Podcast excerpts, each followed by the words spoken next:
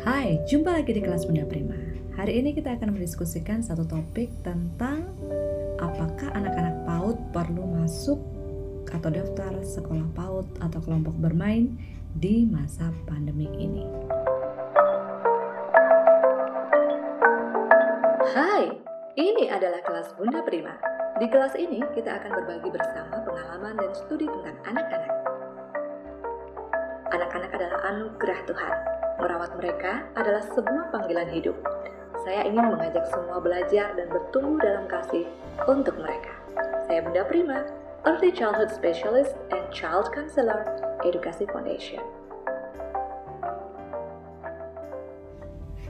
Nah, kita akan bahas ya pilihan-pilihan yang itu mungkin bisa menjadi preferensi Anda ketika menentukan apakah anak-anak kita akan masuk ke PAUD atau tidak. PAUD itu adalah pendidikan anak usia dini. Nah, pendidikan anak usia dini itu terdiri dari beberapa macam ya. Ada jenjang yang disebut dengan uh, kelompok bermain dan kemudian jenjang yang disebut dengan taman kanak-kanak. Nah, jenjang yang disebut kelompok bermain itu terdiri dari kelompok bermain itu sendiri atau PAUD pendidikan anak usia dini ya pos PAUD terpadu itu kemudian yang bisa mungkin disebut sebagai uh, playgroup atau PG.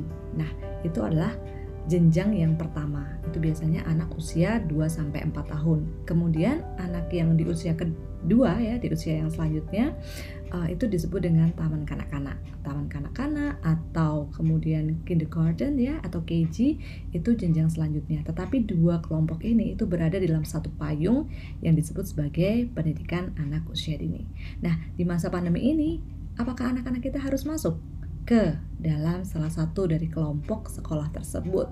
Karena anak-anak usia dini mungkin akan kesulitan kalau belajar secara online. Nah, saya punya preferensi sendiri dan saya sudah melakukan tetapi ada baiknya kita melihat beberapa pilihan-pilihan ya yang mungkin bisa kita pilih sesuai dengan konteks kita masing-masing. Karena konteks keluarga satu keluarga itu tidak bisa diterapkan untuk keluarga lain ya karena sangat unik gitu. Jadi tidak ada yang paling bagus yang mana itu tidak ada tapi yang paling cocok yang mana. Nah yang pertama pilihan pertama adalah pilihan untuk mendaftarkan anak ke PAUD atau TK atau KB atau sejenisnya. Nah kita lihat plus minusnya uh, keuntungannya ya kenapa kita harus mendaftar ke PAUD atau TK atau sebagainya ya. Nah yang pertama kita bisa mendapatkan materi belajar untuk anak-anak kita karena anak-anak kita sudah usia yang uh, cukup untuk belajar. Nah, mereka bisa dapat materi belajar yang sesuai dengan kurikulumnya mereka. Nah, kurikulum KB atau TK biasanya mereka sudah susun ya, sudah susun sesuai dengan perkembangannya, sesuai dengan milestone, sesuai dengan capaian pembelajarannya. Nah, kalau kita sendiri mungkin kita tidak punya ilmu itu. Itu yang pertama keuntungannya. Kemudian kedua, kita bisa anak-anak kita terdaftar secara resmi ya di dalam uh, sistem manajemen pendidikan di Indonesia. Jadi dia sudah tertib administrasi sejak awal. Wah, itu akan menolong untuk anak-anak bisa tertib administrasi pada masa-masa selanjutnya. Nah, kemudian kita punya komunitas sekolah. Meskipun adalah sekolah online, tapi ada komunitasnya kan. Jadi ada gurunya, kemudian ada kepala sekolahnya, ada orang tua-orang tua yang lain yang mungkin punya pergumulan yang sama, yang bisa menolong kita untuk berbagi ya ah, sama-sama kita bergumul soal itu jadi kita bisa berbagi di sana kemudian kita akan ah, menolong diri kita sendiri sebenarnya untuk merasa secure karena anak kita ada tempat begitu ya. Kalau di Indonesia sekolah itu sekolah formal itu kan sangat penting sehingga uh, itu membuat orang tua menjadi secure oh anakku sudah bersekolah dan sekolah di sekolah yang baik pula itu ah tenang itu satu beban terlepas dari dari benak kita gitu. Nah kekurangannya apa sih ketika kita memasukkan anak kita di sekolah PAUD atau TK di masa-masa pandemi ini? Yang pertama pasti kita harus mengeluarkan uh, biaya yang full untuk pembelajaran secara online. Jadi uh, di masa-masa pandemi ini anak-anak belum bisa masuk ke sekolah ya karena bisa jadi klaster penularan COVID yang baru. Itu himbauan dari pemerintah sehingga untuk jenjang PAUD dan TK itu mungkin masih lima bulan lagi sekolah dibuka itu pun ketika zonanya sudah zona hijau. Jadi um, dengan kita membayar full dan mendapat pembelajaran online itu mungkin menjadi sebuah kerugian atau minus dari mendaftarkan anak kita. Kemudian hal lain yang menjadi kerugian adalah pembelajaran online itu akan membuat anak kita menatap uh, layar terlalu lama ya. Uh, padahal anak-anak usia dini di dalam video dan pengajarannya sebelumnya itu disarankan untuk tidak terlalu banyak terkena layar. Nah, kemudian anak usia PAUD itu bisa belum bisa duduk diam di depan layar dan menatap secara fokus karena memang secara perkembangan mereka ini perlu bergerak, perlu mengeksplorasi dunia sekitarnya, perlu berinteraksi dengan orang, bertanya, menggali, jatuh, uh, kemudian balik lagi, bangkit lagi ya, kemudian berguling-guling naik pohon, naik pagar. Nah, itu yang diperlukan di anak-anak PAUD. Sehingga melalui pembelajaran online, menatap layar, memfokuskan anak kepada layar, kepada pembelajaran yang sangat uh, rigid ya karena karena hanya di, dikotakin dalam sebuah layar itu akan uh, mengganggu emosi mereka, stabilitas emosi mereka. Kemudian kekurangan yang lain lagi adalah kalau ada aktivitas dari sekolah maka orang tua yang harus terlibat secara penuh untuk membimbing anak-anaknya. Mungkin ini akan mengurangi waktu orang tua akan apa ya namanya ya menyita waktu orang tua mungkin akan merasa seperti itu itu kalau kita mendaftarkan anak PAUD anak kita di masa pandemi ini. Nah, kemudian yang uh, pilihan yang kedua adalah tidak mendaftarkan anak kita di dalam uh, institusi PAUD ataupun taman kanak-kanak. Kalau tidak daftar nih, kelebihannya apa, kekurangannya apa? Kelebihannya dulu ya. Kelebihannya kita jelas tidak perlu mengeluarkan biaya, ya kan? Uh, situasi masih sulit mungkin kita perlu banyak hmm, saving gitu ya atau banyak atau bisa mengelola uang dengan bijaksana kemudian yang kedua um, kita bisa fleksibel mengatur waktu dengan anak-anak tidak ditentukan dengan jadwal dari sekolah sehingga meskipun kita dalam masa pandemi ini misalnya harus bekerja, kita bisa atur waktunya dengan baik. Kemudian anak tidak perlu um, terpapar banyak layar ya karena melalui pembelajaran online. Jadi anak-anak bisa bermain seperti biasanya. Kemudian bisa berinteraksi penuh dengan orang tua anak-anak seperti biasa lah gitu. Jadi tidak ada yang berubah dari kebiasaan anak kita biasanya. Nah, kalau kekurangannya apa sih tidak mendaftar PAUD? Ya, yang pertama pasti tidak terdaftar secara formal di sekolah sebuah sekolah gitu. Jadi secara administrasi, administrasi anak kita belum terdaftar secara uh, administratif di sebuah sekolah, sebuah lembaga sekolah begitu ya. Kemudian orang tua juga banyak yang merasa bingung, saya mau ngajarin anak apa nih kalau tidak daftar sekolah gitu, mau mau ngadain apa padahal uh, orang tua kerja juga ya. Jadi bingung mau ngapain. Uh, kemudian yang ketiga tidak punya komunitas sekolah. Akhirnya nggak bisa bicara satu guru dengan satu ibu dengan ibu yang lain atau dengan gurunya konsultasi mengenai anak-anak. Jadi tidak punya ruang untuk itu ya. Dan mungkin merasa tidak secure.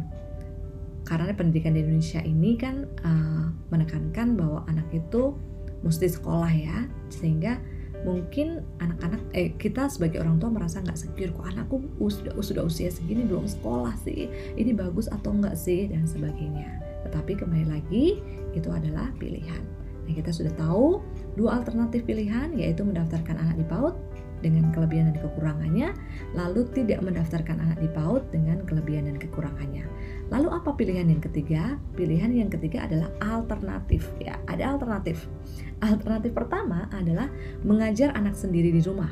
Jadi kita sendiri yang mengambil alih fungsi sekolah itu. Kalau kita khawatir anak kita nggak sekolah ya, kita mengambil alih fungsi sekolah itu di rumah sebagai homeschooler. Jadi kita membuat sistem homeschooling di rumah dan ini lebih mudah karena anak kita masih uh, PAUD TK sehingga kurikulumnya masih bisa kita tata sendiri. Nah, Kelebihannya apa, kekurangannya apa? Kita bicara dari kelebihannya dulu.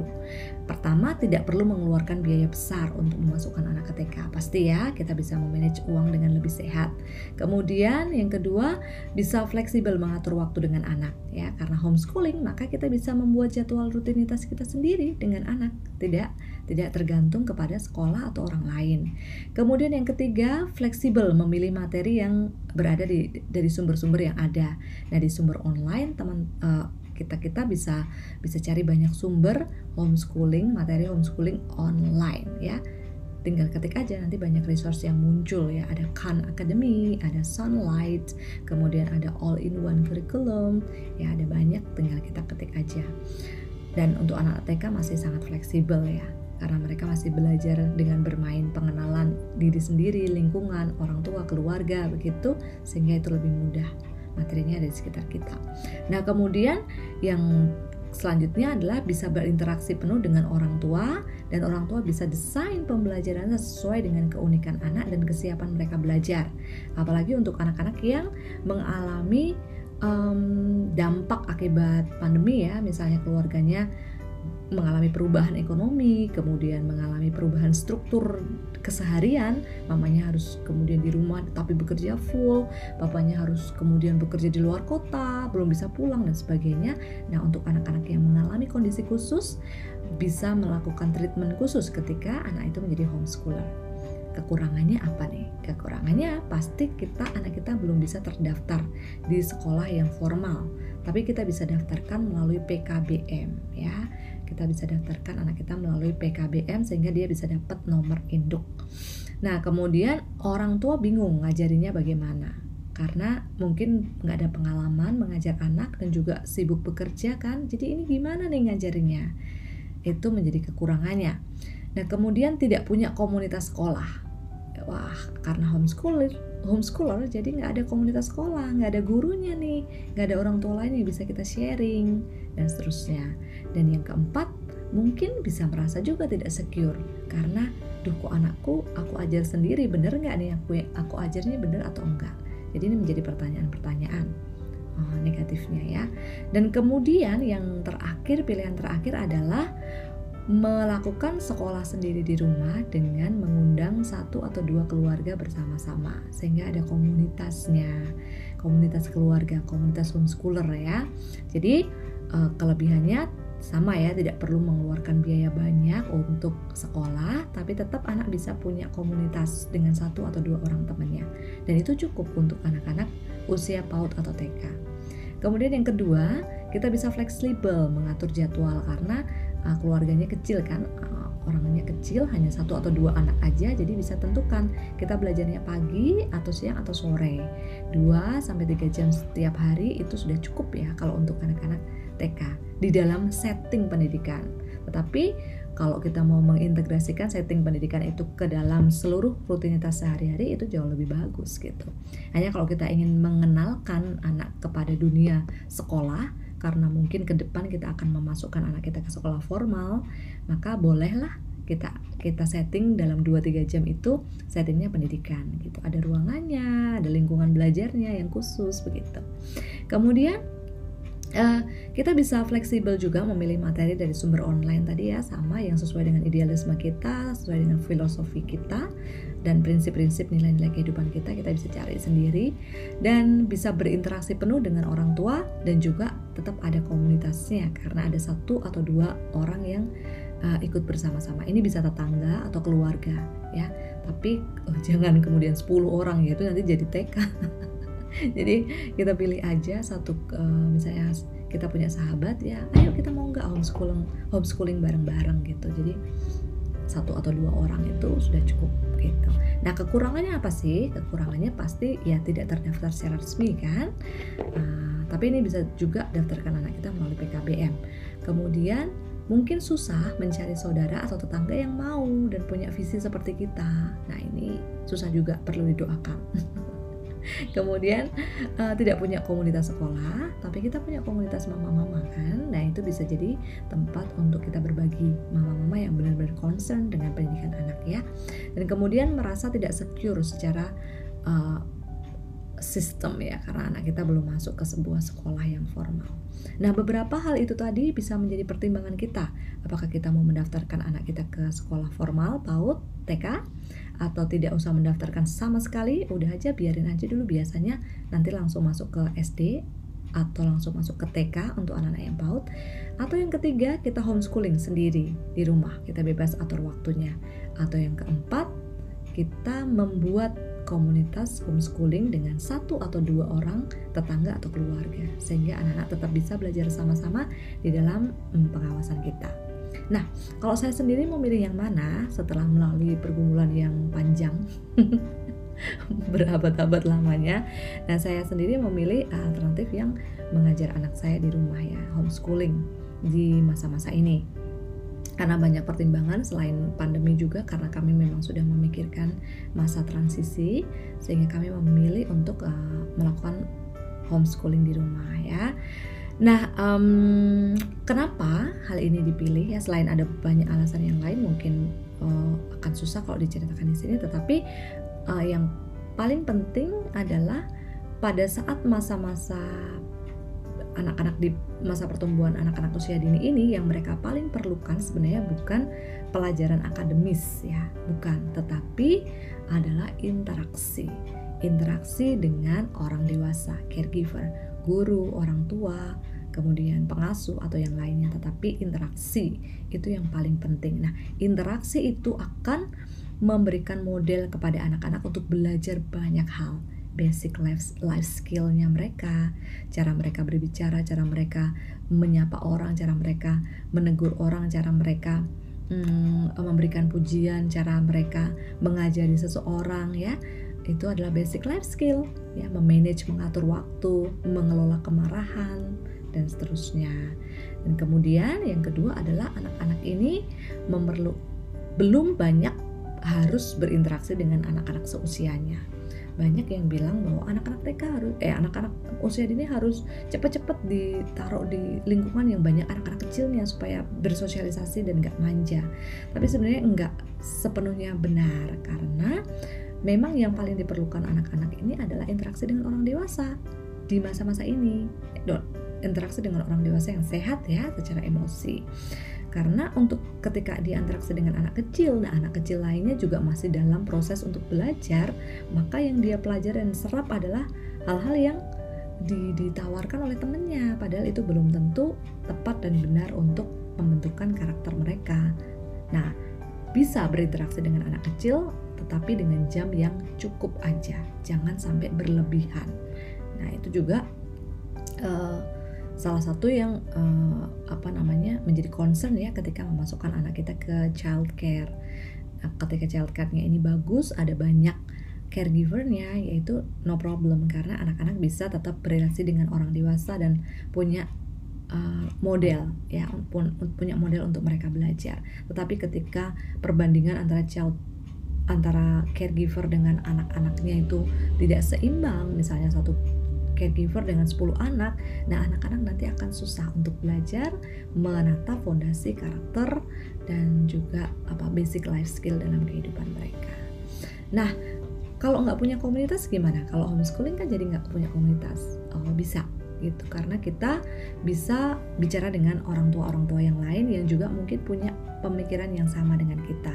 Caranya gimana? Kita bisa post aja di sosial media kita. Saya lagi homeschooling dengan anak saya ada juga kah yang punya uh, visi yang sama gimana kalau kita tukar pendapat? Gimana kalau kita ketemu sekali waktu dengan protokol ya yang yang yang benar begitu? Nah itu bisa kita lakukan menjadi alternatif. Tapi sekali lagi pilihan itu tidak ada yang benar dan tidak ada yang salah karena benar-benar harus sesuai dengan konteks keluarga kita masing-masing dan visi yang kita punya untuk anak kita. Ya jadi kita merenungkan aja empat pilihan ini atau mungkin ada pilihan yang lain kita bisa renungkan sama-sama. Jadi selamat merenung. God bless you.